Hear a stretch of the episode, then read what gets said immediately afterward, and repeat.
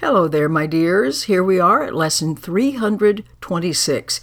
I am forever an effect of God. That means I am an expression of God. I am an expression of love. Always, forever.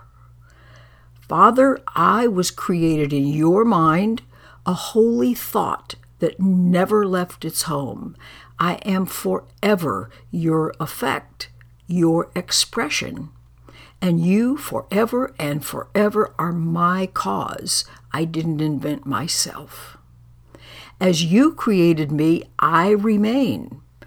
Where you established me, I still abide, and all your attributes abide in me, because it's your will to have a son, to have an expression so like his cause that cause and effect are indistinguishable. So let me know that I am an effect of love, of God, of you. And so I have all the power to create like you. And as it is in heaven, so on earth.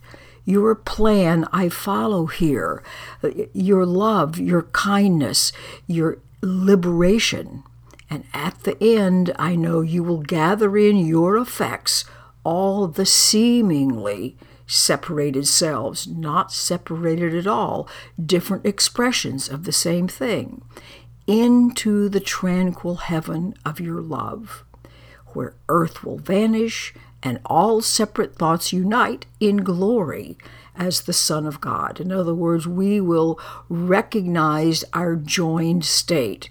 Our joined state, we remain distinctly, uniquely ourselves at the very same time, we are one. So let us today behold earth disappear. At first transformed, we, it becomes the real world, and then forgiven, fade entirely into God's holy will. There's a question in the teacher's manual where it says, How will the world end? And it says, It will simply cease to seem to be. In other words, it isn't really, it's just really a story we've made up in our mind. So it says it will just cease to seem to be because we will not be paying attention to it.